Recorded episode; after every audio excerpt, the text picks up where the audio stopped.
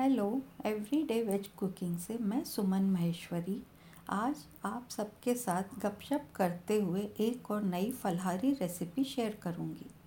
जैसे कि अपन सब जानते हैं कि जन्माष्टमी, नवरात्रि और महाशिवरात्रि के दौरान कई लोग उपवास रखते हैं और इस दौरान लोग विशिष्ट खाद्य पदार्थ जैसे साबूदाना, कूटू, सिंघाड़ा, राजगिरा, आलू, शक्करकंद, दूध, दही, खोवा, पनीर, फल और ड्राई फ्रूट्स आदि के साथ कई स्वादिष्ट उपवास के व्यंजन बनाते हैं।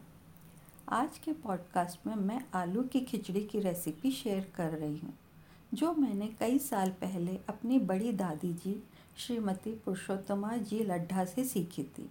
मुझे आज भी याद है कि जब वह आलू की खिचड़ी बनाती थी तो घर के हर कोने में खिचड़ी की मनमोहक खुशबू फैल जाती थी। उन दिनों को याद करते ही मुंह में पानी आने लगा है और उनका प्यार दुलार भी बहुत याद आ रहा है। मसालेदार और चटपटी आलू की खिचड़ी उपवास के दिनों में हल्के भोजन के रूप में खा सकते हैं, क्योंकि यह आसानी से पच जाती है।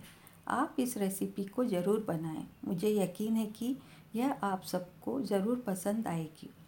आलू में काफ़ी स्टार्च होता है, इसलिए मैं नॉनस्टिक पैन या कढ़ाई में आलू की खिचड़ी बनाना पसंद करती हूँ, क्योंकि यह कद्दूकस किए हुए आलू को चिपकने से बचाती है और बनाने का तरीका तो बहुत ही सरल और आसान है।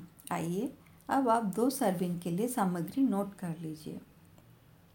आप लीजिए छः से सात मध्यम आकार के आलू, पौन कप भुनी हुई मूँगफली, तीन टेबलस्पून देसी घी, आधा चम्मच जीरा, आठ दस कड़ी पत्ते, एक छोटी चम्मच लाल मिर्च पाउडर, चौथाई चम्मच चीनी, ऑप्शनल है, स्वाद के अनुसार सेंधा नमक, गार्निशिंग के लिए ताज़ा धनिया पत्तियाँ, नींबू का रस आवश्यकता अनुसार।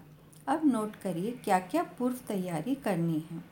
आलू को धोकर छीलें और कद्दूकस करें। कद्दूकस किए हुए आलू को पानी में भिगोएं, इससे अतिरिक्त स्टार्च निकल जाएगा और आलू का रंग भी नहीं बदलेगा। खिचड़ी बनाने से ठीक पहले एक छलनी में आलू को निकालें और आलू से पानी निचोड़ लें। भुनी हुई मूंगफली को दरदरा कूट लें। हरी मिर्ची और धनिया पत्ती को महीन महीन काट लें। आइए अब बनाने का तरीका नोट कर लीजिए। नॉनस्टिक कढ़ाई में देसी घी गर्म करें, जीरा डालें और जब जीरा तड़कने लगे तब करी पत्ता और हरी मिर्च डालें और कुछ सेकंड के लिए भुनें। अब कद्दूकस किए हुए आलू डालें, नमक और लाल मिर्च पाउडर डालें और अच्छी तरह मिलाएं। कढ़ाई को ढक्कन के साथ कवर करें और आठ से दस मिनट के लिए पकाएं, बीच बीच में चलाते रहें। अब शक्कर और भुनी हुई मूँगफली डालें, अच्छी तरह मिलाएँ, एक और मिनट के लिए पकाएँ और आँच बंद कर दें। नींबू का रस निचोड़ें और अच्छी तरह से मिलाएं। आलू की खिचड़ी को सर्विंग बाउल में निकाल दें। इसे ताज़ा धनिया पत्ती से गार्निश करें और तुरंत गर्मा गर्म परोसें। आप आलू खिचड़ी के साथ पुदीने का रायता, लौकी का रायता, साबूदाने का पापड़, खीरे, मूंगफली की सलाद आदि परोस सकते हैं। आशा करती हूँ आप सबको आज का पॉडकास्ट पसंद आया होगा।